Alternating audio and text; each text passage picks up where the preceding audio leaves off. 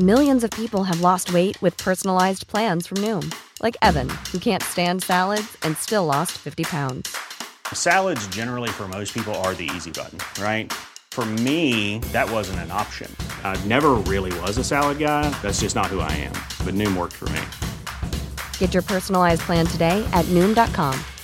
Real Noom user compensated to provide their story. In four weeks, the typical Noom user can expect to lose one to two pounds per week. Individual results may vary. Burrow is a furniture company known for timeless design and thoughtful construction and free shipping, and that extends to their outdoor collection.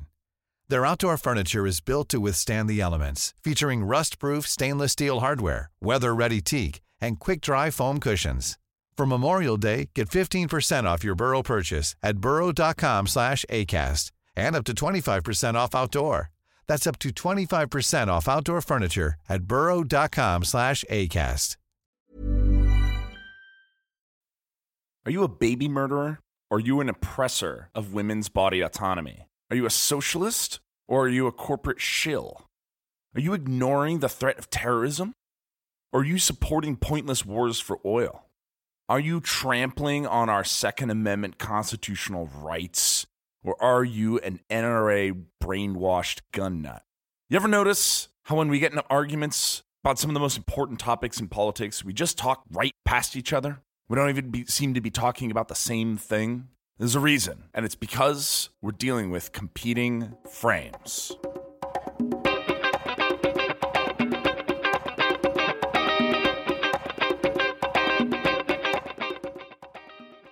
Welcome, everyone, to another episode of Reconsider, part of the Agora Podcast Network, where we don't do the thinking for you. Before we get too deep into competing frames, I want to thank our latest patrons Oleg, Nick, Anthony, Chance, and Carocard, who over the last month have generously contributed to helping keep Reconsider afloat. And we're doing great with the fundraiser. I'm just, again, blown away by how much support we've seen from everyone. It's actually looking really good at this point. Um, I'm excited for the future. I'm excited for what we can do to spread the message further. Um, we've been getting great engagement on social media. We've been getting more listeners. It's a uh, it's a really cool thing to see. So everyone who's been pitching in, thank you so much. If you want to, you can go to patreon.com slash reconsider. So, as we talk about framing, I want to point to two books in particular that I've read about frame control, mostly for sales. One is by Oren Klaff called Pitch Anything. One is called Frame Control Subconscious Conversation Dominance by George Hutton. And framing, let's talk about what framing is first. Framing is used when persuasion matters in sales, usually, but also, you know, uh, fundraising, in campaigning, right? In debates. And uh, a lot of framing, the thing I want to be cautious of is a lot of framing can be used to manipulate.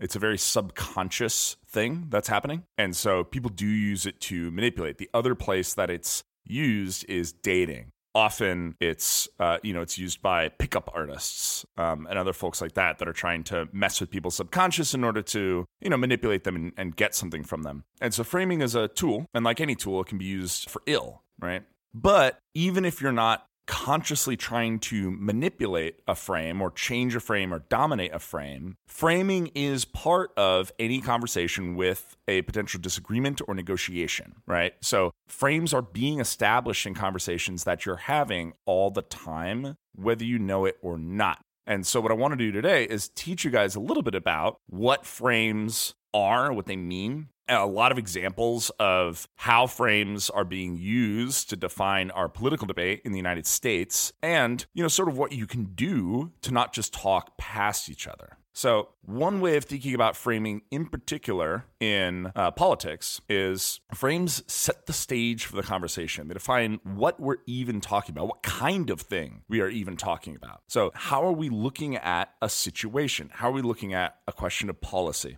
So, is it a matter of human rights, right? So, for example, uh, it's common for progressives to say that you know their policy, the thing they want, right, free housing, free healthcare, free this, free that, is a human right. It just is, right? And that's a framing of it. It's framed as a human right. Now, other people disagree that it's a human right, so it's a frame.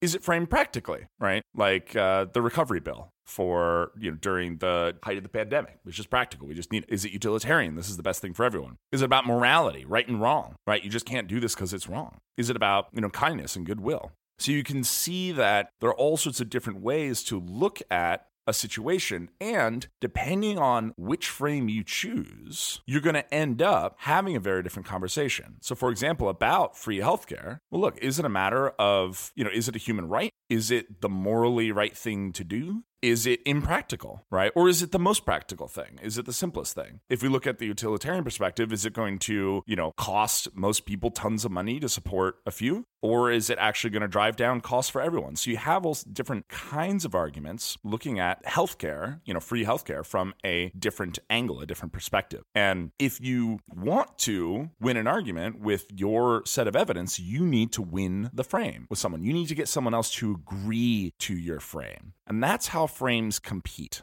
in a conversation, in a sales conversation, negotiation, a debate, if you can get someone to consciously or subconsciously consent to looking at the issue through your frame, then you've got a big leg up. So if we get someone to agree with us that, you know, free healthcare isn't a matter of rights, it's simply a matter of what's the way that we distribute limited resources and how do we do that? Or if we get them to think instead that, you know, this is a matter of there's a more individualist approach that, uh, you know, hey, what are the limitations? Limitations on which we can demand some people pay for other people's stuff we've got a very different conversation and it's going to be um, you know it's going to be more dominated by questions of you know more negative rights individual rights or it's going to be dominated by a conversation about the economics of it. And you may be armed either you know one way or the other with arguments about rights and economics as opposed to uh, about sorry negative rights or economics uh, or if you can win the frame that it is a human right a positive right right? So what's a positive right again? It's a right that you are entitled to right? You're entitled for someone else to give you whether whether they want to or not. That's a positive, right? And depending on how you frame it, you end up having, you know, a different conversation. You're likely to get a different outcome if you can get people to agree on the frame. Now, it's not the case that agreeing to frames is always going to lead to, you know, a, a smooth conversation where it's easy for everyone to agree. So let's look at a few examples of that. One example is climate change or global warming, right? So everyone agrees to the frame about climate change or global warming. Let's just call it climate change. Everyone agrees to the frame about climate change, right? The frame is one of like utilitarianism and practicality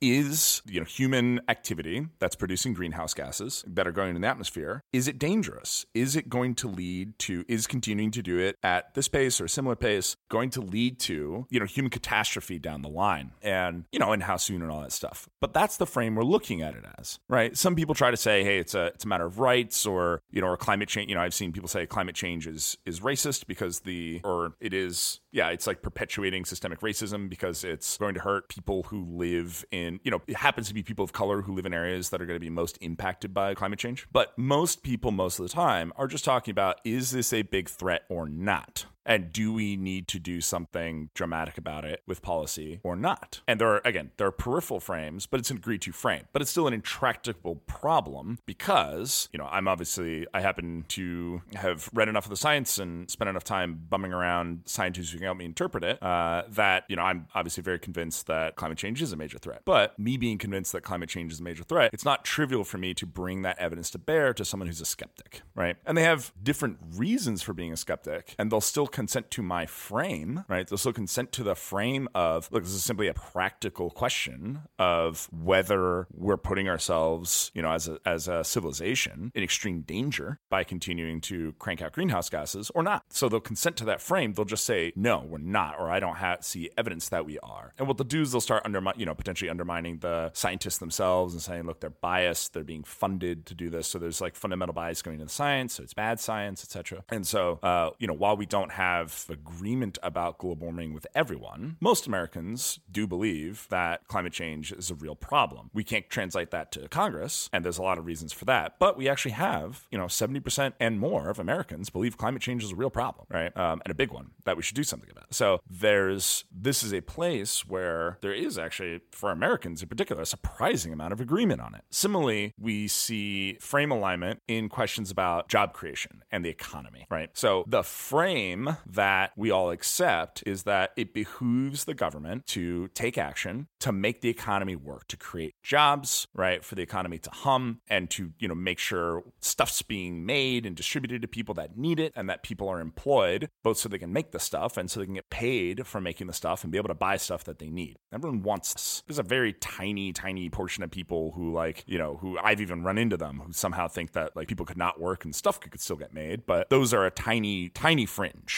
And there's other people who uh, I guess don't care or something. But again, we're talking about the vast, vast majority of Americans here agree to this frame. But there's fierce debate over how to do it, right? So economists, while they agree on the frame, will disagree on what are the actions that the government should take. You know, there are economists who believe that the government should do a lot less than it's doing. There are economists that believe the government should do more than it's doing. And there are economists that believe that the government should not be doing necessarily less or more, but be doing something different. And in that case, again, we don't have agreement, but we can at least have a conversation where we can bring evidence to bear right? We can say, well, you know, this study says this, this study says that. And if everyone agrees, hey, we should be doing the stuff that is most practical, we can have that conversation, potentially resolve it. Now, of course, the problem with stuff like taxes and redistribution of wealth and government control is that you actually start to have folks who, you know, have a uh, moral frame to this or an ethical frame to this or a rights frame to this. That there's certain stuff that the government can't do, even if it does kind of help the economy as a whole. Um, we also have to define what do we mean by helping the economy as a whole, because you know, there's some people who are just like, oh, let's just look at the GDP and like if that goes up, things are good. Let's look at the stock market. If that goes up, things are good. Other people are are looking at primarily, you know, are we helping those who, you know, right now make less money? Right, who right now have less? Are we helping them most? And is that our priority? And so we start to get in a little bit more of a values frame there. But most, you know, this is a place where you can constrain the frame where most people want high employment, right, and a, a booming economy because we can all look at places that have low employment and a stagnant economy. And no matter what you want to do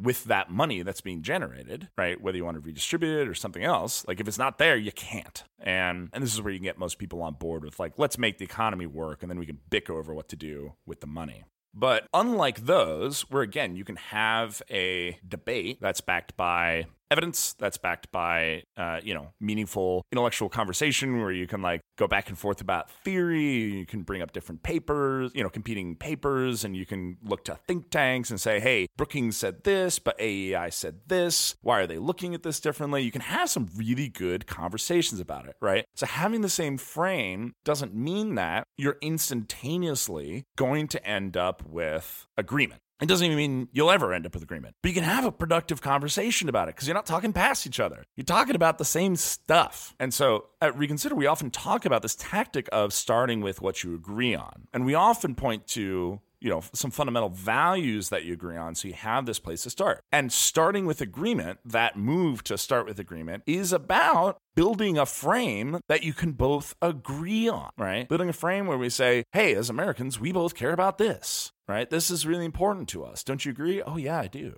Right? We want people to be safe. We want people to feel safe from violence, for example, right? We want, you know, more people to feel safe from violence than do today. Oh, yeah, I agree. Okay, cool. Let's talk about how to do that. And then some person will say, well, it's guns. And some people will say, well, it's organized crime. And it's like, great, well, let's go get some evidence, right? People study this stuff constantly. So we can go have that conversation. But there are some places where we've totally lost the plot as a country about being able to talk about this stuff because we so often talk past each other. So I've actually had some, the thing that inspired this episode was actually had some very interesting conversations recently about exploring what these frames look like. And one of the things that was, that inspired the conversation was we were walking by a house and it had a, you know, had a sign in front and it's like very rainbow. And it said like, in this house, we believe science is real. No human is illegal. Love is love and other stuff like that right? And I was kind of annoyed. Now, of course, you know, I, for example, I'm MIT background. Like I'm a big believer that we can learn a lot from science, right? And that I even happen to think that scientists, generally speaking, have a code of ethics that makes them like want to do the right thing, right? As opposed to like trying to manipulate us into into something bad. But you know, are you going to win anyone over by saying science is real, right? What are you trying to do? You're trying to, by saying science is real, you're trying to seize a frame where you say, we on the left believe in science and you on the right don't, right? Okay, great, right? But is that even true? And would would someone on the right agree that they don't believe in science? Well, no, of course they wouldn't, right? No one doesn't believe in science. I mean, you have a few you have a few um, you know crazy religious types that don't believe in science, right? I think like Boko Haram literally means education is bad, right? Or education is forbidden, right?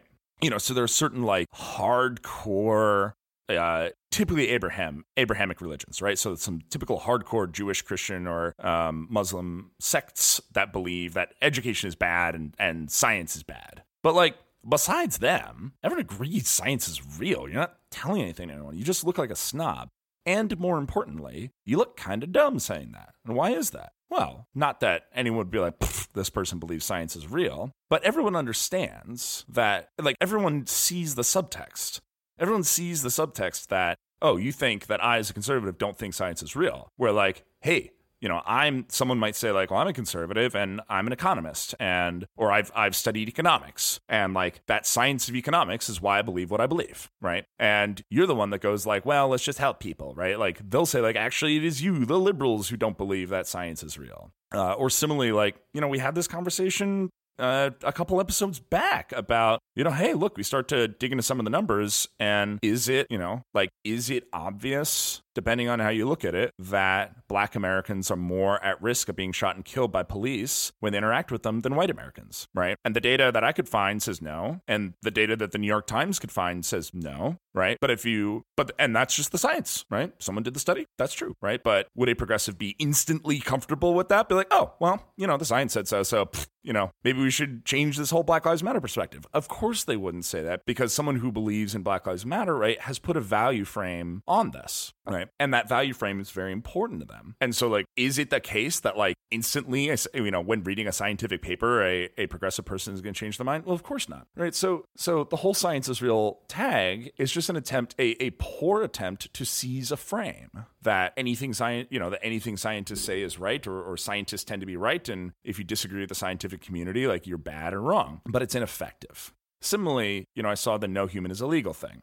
And okay, what do you mean by that? Right. And maybe it's just constrained to saying, like, hey, look, like, don't call people illegal immigrants or saying that they are illegals, right? Yeah, sure, they're breaking the law, but like, they're not an illegal any more than anyone else who's breaking the law, right? And like, maybe that's where it's completely constrained. But like, is it that? No, it's not. It's trying to frame this idea, you know, it's trying to win the frame by saying, like, hey, you, you even talking about illegal immigration, like, don't talk about it that way because that's a unacceptable frame. It's an incorrect frame. Is it making a good argument for it? No, right? Is it convincing to anyone who has concerned about illegal immigration? No, right? You know, one of the conversations we'd had around this, because um, I was walking with some friends and someone were like, why do you hate this sign so much? And so I was going on a bit of a rant. Again, even though I agree with some of the implied stuff from the sign, I, th- I just think the way it's written is a bit silly. You know, like if I just like plopped my butt down in, in Toronto right? And just like, I'm just going to stay here. And they found me. They'd be like, go back to America, right? Like, you're here illegally. Get out, right? And I'd be like, oh, okay, fine, right? And like, nobody would have a problem with that. And, uh, you know, of course, like as you get further into this, someone goes like, well, it's not actually about just anyone can just show up anywhere, right? Uh, it's about there's a lot of economic refugees. And you go, great. So what's the method by which we can legally get people into, you know, you can have a real conversation around it. Once you get past having this dumb argument over semantics because it like makes you feel good, right? And the, it goes to the other side as well, being like, oh, they're illegals. It's just like, well, no, they're breaking the law, right? But like plenty of people break the law, right? And so what do we do about people who break different laws? Different things. So what should our policy be? Let's find out. And so it can be a very interesting conversation. But saying no human is illegal or they're illegals is not really getting on anywhere. These are frames that pass that talk past each other. And then the last one I'm going to gripe about is love is love. I'm like, oh, okay. Well, like, cool. I mean, anything is anything. Like, glass is glass, blue is blue. Like, what are you trying to tell me here? It's like, well, what we're trying to say is like, you can't judge two people who are in love. It's like, oh, okay. And again, look, I was at the um, uh, in 2006. I was I was in front of the state house or the the general court state house in Massachusetts, demonstrating to prevent a referendum from getting on the ballot to make gay marriage illegal. Right. So I was protesting against making gay marriage illegal in Massachusetts. So I, you know, I've been into gay marriage long before it was cool. But I hate saying love is love. Right. Because you can be like, oh, okay. What about like someone who's 40 and someone who's 10 who are in love? Right? Is that just love? Is that just fine? Oh, and does it happen to be the fact that there are pedophiles who call themselves MAPs, something I forget what M stands for, but it's basically like young people attracted persons, right? As if it's just a sexuality, just like, you know, just like being gay is. And how can how can the term love is love differentiate between those two things? oh, maybe we need something more sophisticated, right? Maybe we need to say, like, look, two adults who love each other, who cares? Let them do their thing, right? And could you change that frame into being perhaps a more, like, you know, if you want to get some libertarians on board or some conservatives on board, right? Why don't you get it into, like, hey, look, let's get the state out of people's bedroom. Let's get them out of their business, right? And we've heard that argument, right? People have made that argument. Get the state out of your bedroom, right? It's not the government's job. Get them out of there. And, you know, and gay marriage is, is widely accepted and legal everywhere, right? And unlike, say, abortion, nobody's really fighting it. Like, have you noticed that abortion, like, you know, the Supreme Court ruled on gay marriage in 2015, everyone's like, all right, cool, right? I mean, some people probably griped, but like, they got over it. And where abortion, people got, uh, you know, people still making, like, it's still a, a, a vicious war since 1973, which was Roe v. Wade. That's 50 years ago and it's still not over. And so, you know, with gay marriage, I think a big part of the framing that one was like, like, does it matter to you? Right? Like, why does it matter? This is just like, this is just other people's business. Let them do their thing. It's like, all right, fine.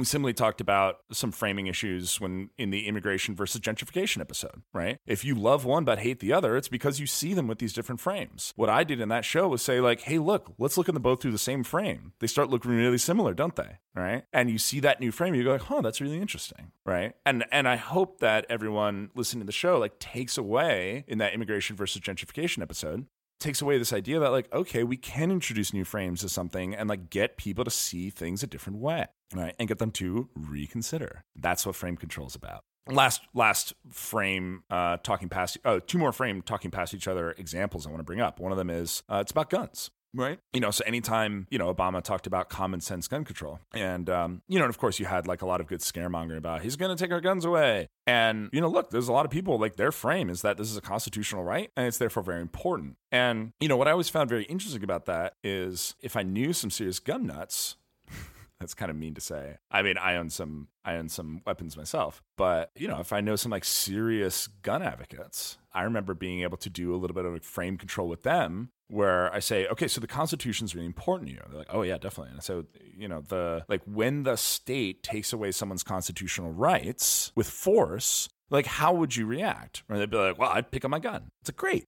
So if we look at the fourth and fifth articles of the no, sorry, articles amendments of the Constitution, like doesn't it look like this police brutality stuff is taking away people's rights to due process? Right? When someone gets shot, like Breonna Taylor gets shot and killed at their home, like her constitutional right to due process was taken away. And they go like, well, you shouldn't have committed a crime. It's like, no, it doesn't matter, right? Because our our Constitution guarantees us the right when we commit crimes to due process. And that was taken away, right? Of course, people who commit crimes should be like taken to court, right? That's the law. That's how it works. And it's a constitutionally protected right. It's one of the most important ones that the state can't just show up and kill you, right? That they got to take you to court first. And that argument was effective. It was very effective. Um, I got people to see things a different way. Um, there's a friend of mine who will go on name, big gun nut, and he goes around. You know, he was a huge Black Lives Matter activist, white guy, big beard, loves his cigars, big truck, right? Huge Black Lives Matter activist. Why?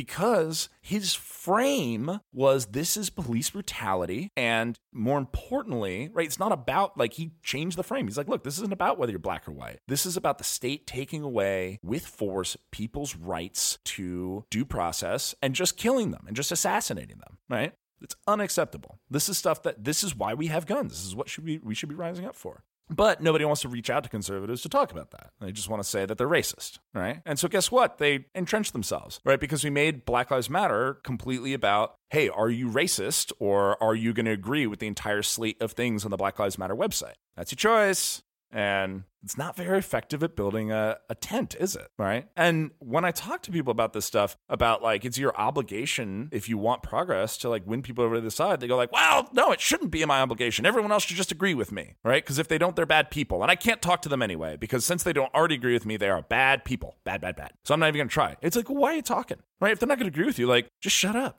Because if you've just told me that you can't win anyone over and that you're committed to not trying to win anyone over, then why are you making noise? Oh, right. It's just to make noise. It's just to hear yourself talk. It's just to win points with your crowd, right?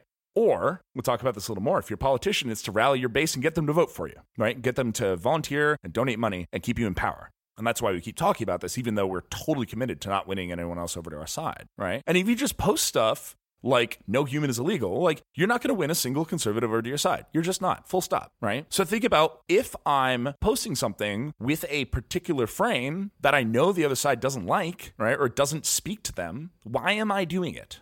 Take the moment to ask yourself that and ask like is that how I want to spend my energy? Or do I want to try to make things better? And the thing is, look, if you're consciously committed to, look, I just want to make noise and I just want to like win points with my friends and, you know, look, I'm trying to date and I either live in San Francisco or I live in rural Alabama and I just got to get along with everyone. And I got to like say the stuff because we live in such a dogmatic society that everyone's got to like run around and like, you know, read from the little red book of whatever region they're in in order to be accepted. Then, like, okay, that's fine. Like not everyone can be a maverick. But if you're actually if you actually think of yourself as an advocate or an activist, what are you doing?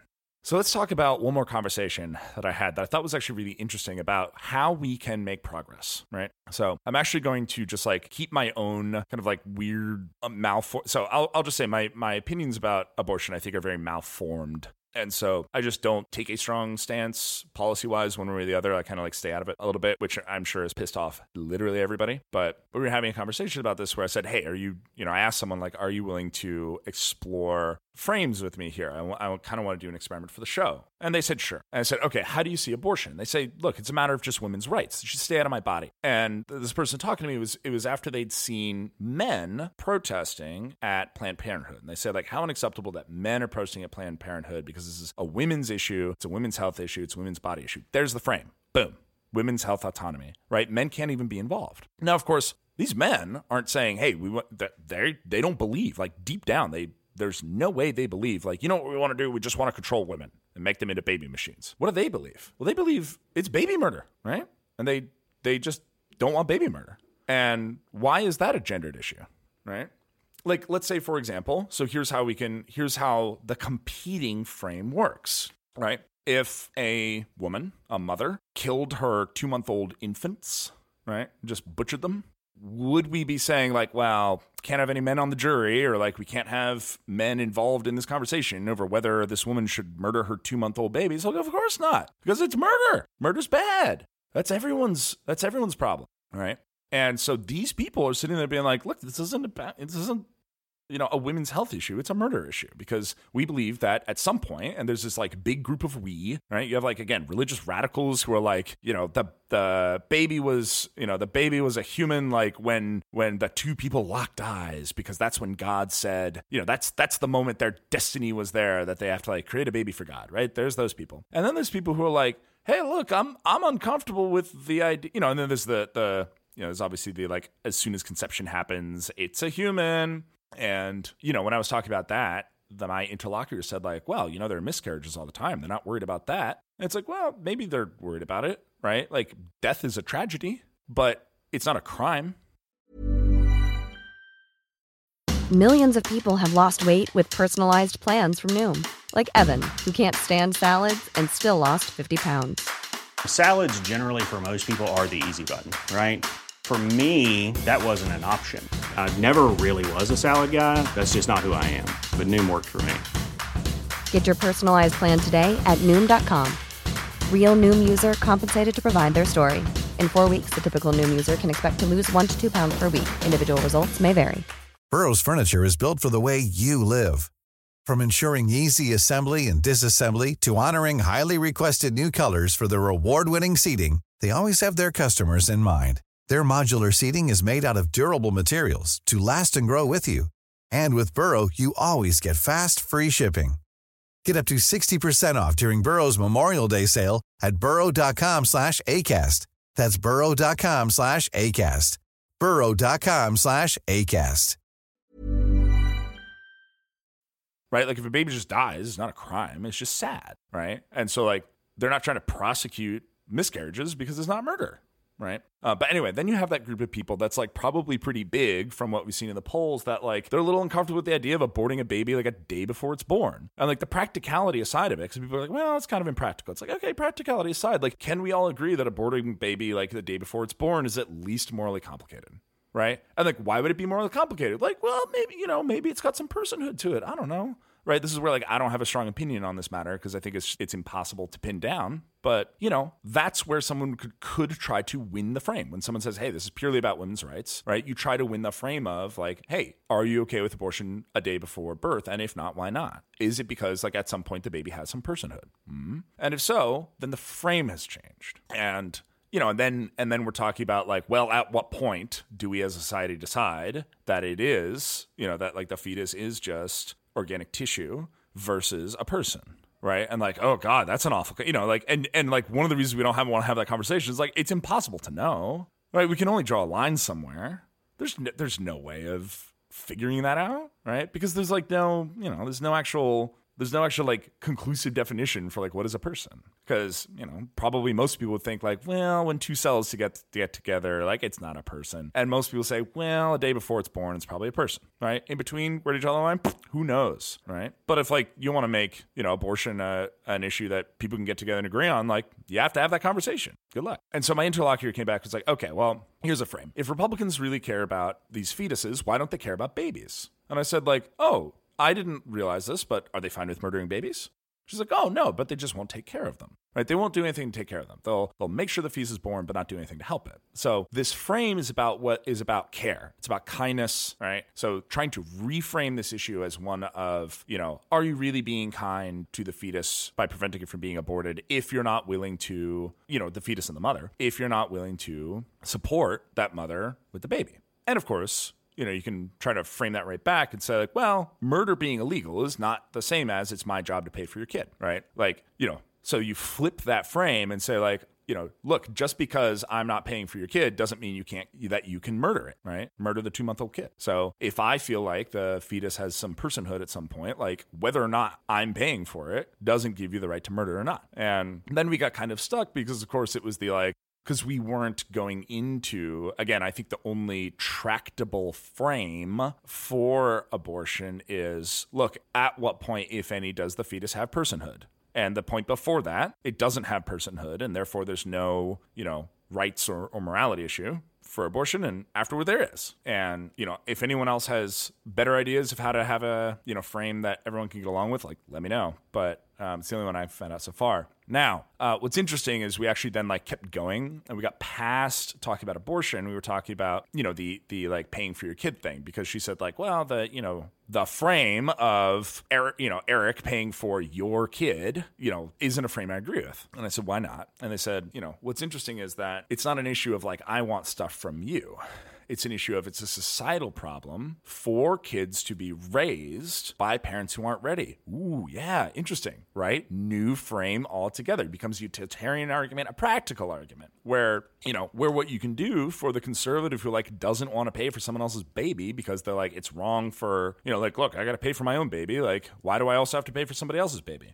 Well, um, here's an interesting case, right? So, look, you already are paying for lots of people's stuff, right? Uh, entitlements, well, you know, entitlements like such as like free education, Medicare, Medicaid, food stamps, Section 8 housing, all that stuff. Bang, bang, bang, bang, bang, bang, bang. And prison, right? All take up a massive part, you know, and paying for police and all that stuff, take up a massive part of your tax bill absolutely massive part of your tax bill, as every conservative would agree. Probably way too much, right? So if we look at all this stuff being spent again on entitlements, food stamps, etc., Medicare, Medicaid for people in poverty typically, but also prison for people who ended up in jail like, oh, what is like do we want to do a little bit of research on what money we can invest to make it less likely that we have for example lots of criminals that we need to pay police, you know, pay police to try to like prevent and round up and and pay prisons to hold on to, right? You know, the humanitarian, you know, the humanitarian frame is not even not even necessary here. We're we're now talking about just like investment in taxpayer dollars. Is it cheaper to like pay for early childhood education and support or is it cheaper to pay for, you know, the consequence of people becoming impoverished or uneducated and the sort of like inevitable, you know, monetary cost to society of that? And the thing is I actually don't know the answer because what I don't know know is like what is the efficacy of this early childhood education and early childhood like support for mothers and stuff like that. Like it seems like a good avenue worth exploring, right? Where liberals and conservatives could get together and say, look, if we, hey, conservatives, if we invest in this now, like it's to let us over the next 20 years, right, massively cut down on spending on this, this, this, this, and this, and actually become a net positive for the taxpayer, right? And by the way, more of these people will be paying taxes, right? Because they'll actually be working, right? Working for better jobs, paying more taxes, contributing, right? Cool, right? And so that could be a really interesting education. Like, could you get a conservative on board with paying for more early childhood stuff? And this is possibly why Biden think, you know, Biden was trying to frame it as infrastructure, even though at first glance it seems a little crazy, right? Be like, oh, like childcare for mothers is infrastructure? How's that? What is this human infrastructure thing, right? Well, the idea of infrastructure is that it's an investment, right? That leads to more economic output and fewer costs in the future, right? That's good for society and good for the taxpayer. Maybe it's true. I don't know. I haven't done the research yet, but it'd be cool to find out. So hopefully that example was really interesting where we saw the frame change over and over and over and over again right? And part of the problem people are having is that they're not addressing the frame. They're just, again, yelling past each other. So they're not like saying, you know, look, I want to reframe this. Like, you're talking about X, but like Y is also true, right? And using, you know, what do we do in these examples? Like, or in, in these arguments, like we use examples, right? Or we use like illustrations, we use color to add to the concept rather than just like blabbing borrowed talking points from somebody else. We used our brains. And it was a really interesting conversation. Now, did we get anywhere? I don't know.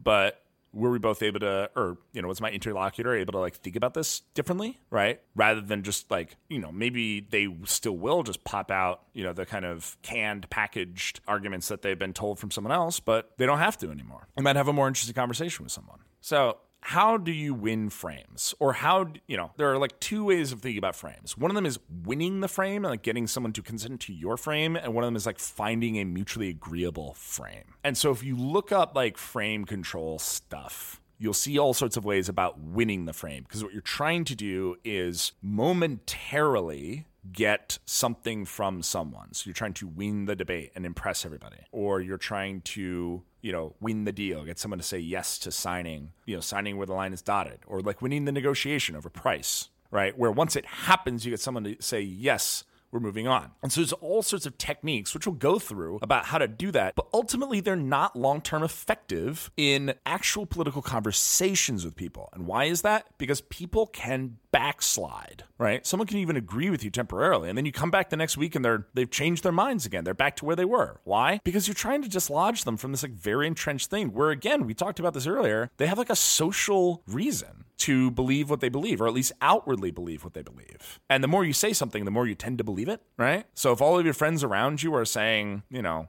whatever, like the uh, Donald Trump won the election, right? You hear that enough, and you're like, oh yeah, totally. Guess he won, right? Maybe you start to believe it. And so, like, if you've gotten someone to, you know, change how they think about that temporarily, and you like find out the next week they like post it on Facebook or whatever, like toxic social media site they're on, that like the election was stolen and Joe Biden's senile or whatever. Don't be too surprised. This takes work, but all you can do in a conversation is help someone start to seriously reconsider. And so, as we talk about frame control, we have to be careful. There are people who are good at temporarily winning the frame, but not actually changing people's minds. Great example of this is Ben Shapiro right? Ben Shapiro is one of those people who like gets people flummoxed and gets them stumbling all over themselves. And it's because he's excellent at frame control. But he doesn't actually, what he does is he's like, you know, for a certain kind of conservative, he's sort of like a cheerleader. Like people just really like him because it's like, yeah, get a Ben, right? Owned, like own the lib. And, you know, that's what our political discourse has fallen to today is we talk about it being like sports, right?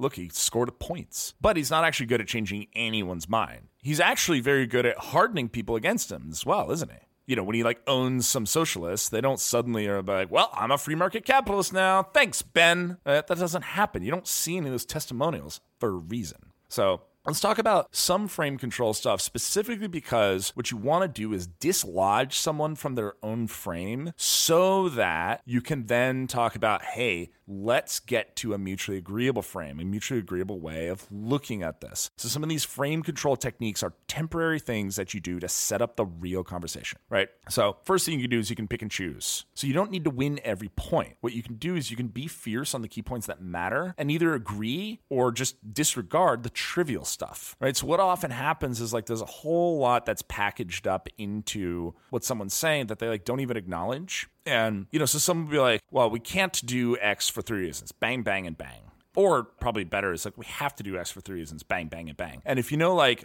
reason number two is impossible and it's actually like makes the whole argument or the whole proposal like undoable, even if reasons A and C are like fine, right? Then what you need to do is like just ignore reasons A and C and go after reason B and say, look, this is actually impossible. This is something I know. And like, and so you just focus on that. So you don't have to, by selectively ignoring certain framing stuff, you can take control of the conversation and bring it back to something that matters. You can flip the frame's meaning, right? So like Reagan famously said when asked about his age, because he's the oldest guy running for president ever at the time, he said, I'm not going to exploit for political purposes my opponent's youth and inexperience right? And everyone got a chuckle out of it. And like it was very, again, short term, very effective. Didn't really convince anyone of anything other than that Reagan is quick on his feet and therefore pretty sharp and therefore like still has his faculties, right? That's what he was really doing there. And it was because he was able to nimbly flip the frame. But like one way of, say, flipping the frame is, for example, we talked earlier about how even at the height of Black Lives Matter, 81% of black Americans didn't want less police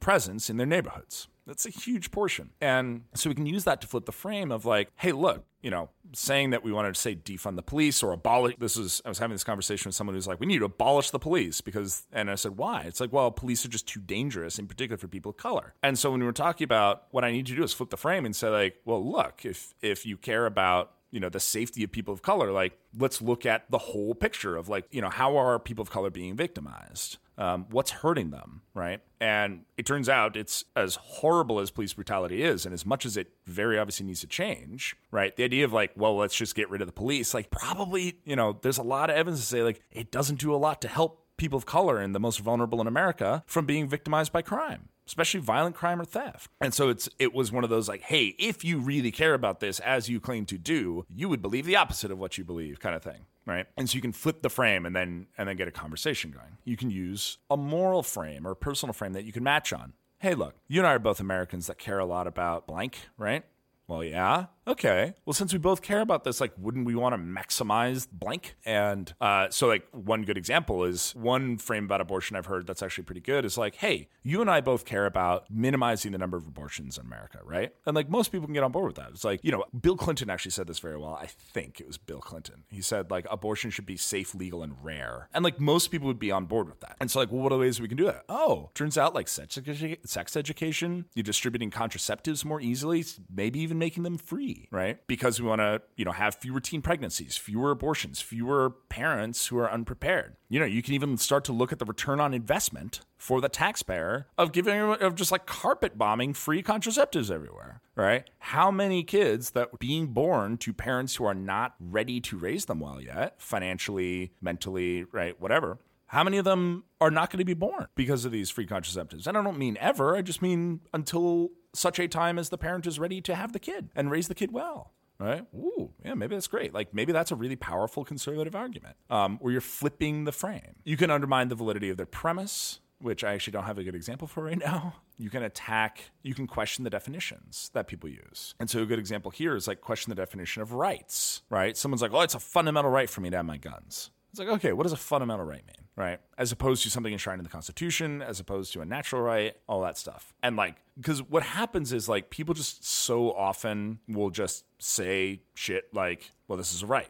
And like, boom, end of conversation, right? Well, until you start to question what a right means, right? And you can use that through like absurd examples. We could say, like, you know, there's the like, you know, it's like, oh, the government can't in any way infringe on the right of people to have weapons. It's like, okay, cool. If like, you know, again, let's just like let's just like a straw man, like crazy, like hardcore conservative, possibly a little racist and xenophobic. It's like cool. So like, you know, Muslim guy wandering around with like a nuke, that's just cool by you, right? No, it's not. Okay. So like should the government regulate whether like religious zealots can carry around nukes? It should. Okay, we've now established that we've now established that this like completionist this like totalist idea of like the government can never ever ever under any circumstances ever regulate what weapons people can have right if you find one example where it can now we're talking on a spectrum It's just like, you know, it's just the like, well, a fetus isn't a person. It's like, oh, is it a person 12 seconds before birth? Or is there something like magical that happens through the birth canal that like, poof, grants it personhood? No? Okay, well,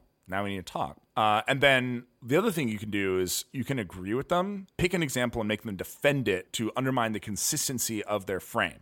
My favorite is when someone gripes to me about masks and being like, oh, masks, the government forcing me to wear them takes away my rights. I go like, look, I agree. And I start unbuttoning my belt, right? I go like, I agree. I think the government should not tell us what we have to wear. We should be able to wear whatever we want, including nothing. Like, well, that's not what I meant. So I go, what did you mean? Right? Because I don't like the government telling me what to wear. I want to roam free, right? Free balling, as a friend of mine would say. Like, well, you can't do that. It's obscene. I was like, it's obscene. It's not hurting anyone. Right? I'm just standing here. I'm not going to run myself on anyone. Just want to stand here and get the breeze. Right? Feels good. And they have to change their frame that, well, look, it's not infringement on my rights to have to wear a mask because, of course, I agree the government can force you to wear clothes. Oh, you do now? Oh, okay. So what is it? Well, I can't breathe in it.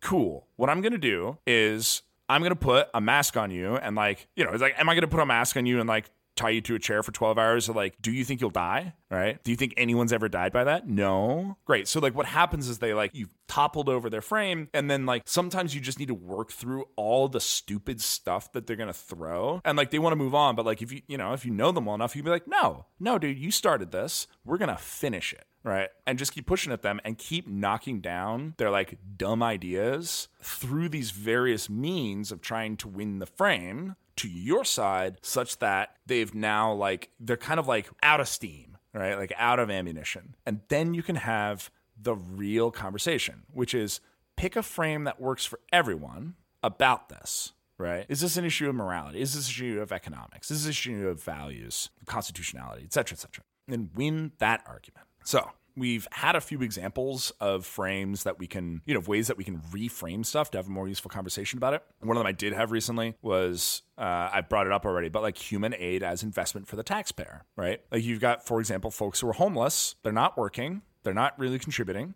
they're not paying taxes, and in fact, they're a drain on resources already. Right. And can we make some investment to get them to the point that they're much more likely to be working and paying taxes? Right. Does that make sense? Could it actually be a net benefit for the taxpayer as well as society as a whole. All right, talked about free contraception. Contraception. Similarly, um, military spending. You know, you have a lot of liberals who are like, "Well, we spend way too much on the military. It's bad." And the thing I like to talk about, and this is a little bit advanced, but you know, I studied international relations, foreign policy, and war. Got my master's in it, and you know, you can make a compelling point that, like, well, look, what's more important to you, right?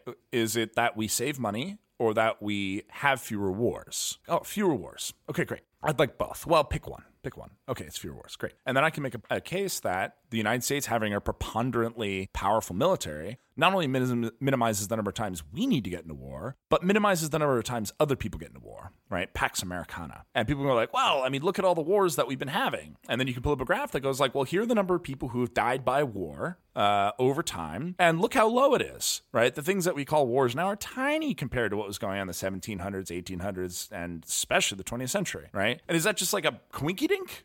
Or perhaps are there scientists, which you liberals so believe in, who actually studied this, uh, who say that, ah, yes, states, one state having a preponderance of power means that other states tend to behave, right? Because, you know, it's like the police existing, right? If you've read Better Angels of Our Nature, by, I believe, Pinker. You know, he talks about look, there's a very, very strong correlation and good causal evidence for centralization of authority and, you know, stuff like police and, and the, the ability for the state to enforce its laws, leading to less violence, right? Leading to fewer people by a lot dying of violent means, right? And so this is an argument against both the abolish the police folks, but also the like, you know, also the, you know, dramatically size down the US military and I'm sure everything will be just fine right? Because we're just so used to, you know, we're so used to like a fairly peaceful world and wars of choice that we just think it's just going to, it'll just stay that way. It'll just stay that way if the U.S. doesn't have a military. Surely we haven't, you know, we haven't thought about the cause of why there's so little war since the Second World War. Anyway, um, but you can talk about, hey, you want to prevent war. Like, it's very, very important that you prevent war. What's the best way to do that? What does the science say? Ah, is it have one state, even if it's not, you know, like even if it's not perfect, have a preponderance of power. Wow. If only someone was doing that, right? That kind of thing. So we can have these conversations. I don't want to part with something. Why is no one else doing this? right? Everything I talked about, all these ways of like reframing stuff. Why don't you see that um, among advocacy groups? Why don't you see that among politicians? Why don't you see that in the news media? Why? Well, it was never the point, was it? Right? News media, politicians, these advocacy groups, even, you know, the NRA, Planned Parenthood, all that stuff. Are they trying to settle the issue? No. That makes them obsolete, right? What would the NRA be if everyone was like, oh, yeah, guns are fine, whatever? It'd be nothing, right? It employs a huge number of people. And, you know, this is specifically the NRA ILA, the Institute for Legislative Action employs a huge number of people, tons of money. The people in charge of that get tons of money, right? So what do they need? They need a fight. They need endless war, endless war. So you donate to them endlessly. So they will do everything they can, even if subconsciously, to perpetuate it because they got skin in the game. They don't want this resolved. They're not going to teach you how to have, if you're, you know, if you're very pro Second Amendment, they're not going to teach you how to have effective conversations to like reach alignment with more liberal people about you know, good gun policy that, you know, you could get behind. They don't put out like gun policy recommendations that could build a coalition. Why? Because they don't want it. Similar with other advocacy groups across the political spectrum. And so these like time honed tactics, you know, so so like why do people in sales want to win these frames and build this alignment? Because it makes them money. Why don't people in politics use this? Because it would cost them money. That's it, right? People do what's in their interest, both consciously and more importantly, subconsciously. The thing that gets politicians reelected, the thing that gets you to give money to your advocacy groups, et cetera, et cetera, right? The thing that gets you like really excited about an election and, and this time, this time when we vote the bums out, everything will be fine, right? Is this idea of a war, right? Is that the other side is bad. And so, like, you, you can't even, like, let's say you're a leader, like, you know, Nancy Pelosi or Ted Cruz or something like that, that people look up to. You can't even say, like, hey, look, here's how to reach across the other aisle and, like, build a big coalition. Maybe y'all should do it, right? Because you're a traitor because we've already spent so much time painting the other side as evil and unreasonable and dumb, right? Are you deplorable or are you a libtard? Pick one. And, you know, it's all about every all this stuff that you hear is about winning the base. It's about firing up the base. And it works. It just doesn't work at building alignment. What does is work the frame. So go forth, have those conversations. Uh, let me know how they go. We'd love to hear from you on social media. Um, we're on Facebook at Reconsider. We're on Instagram now, which is cool. We're on Twitter where are we anywhere else? I don't know. You can go to the website. You can always leave a comment. As a patron, you can always message me. Uh, all sorts of good stuff. So good luck with those conversations out there. Hope to hear from everyone. Stay safe. Uh, happy 4th of July. Happy Independence Day. And as always, don't let the pundits do the thinking for you. Pause and reconsider. This is Eric signing off.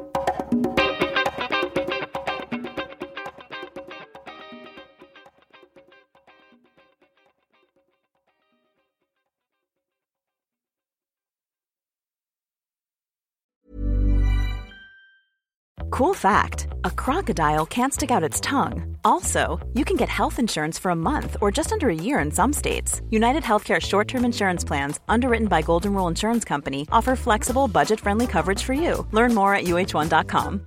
When you make decisions for your company, you look for the no brainers. And if you have a lot of mailing to do, stamps.com is the ultimate no brainer. It streamlines your processes to make your business more efficient, which makes you less busy. Mail checks, invoices, legal documents, and everything you need to keep your business running with Stamps.com. Seamlessly connect with every major marketplace and shopping cart. Schedule package pickups and see your cheapest and fastest shipping options from different carriers. With rates up to 89% off USPS and UPS rates. And with the Stamps.com mobile app, you can take care of mailing and shipping wherever you are. Make the same no-brainer decision as over 1 million other businesses with stamps.com. Sign up with code program for a 4-week trial plus free postage and a free digital scale. No long-term commitments or contracts. That's stamps.com. Code program.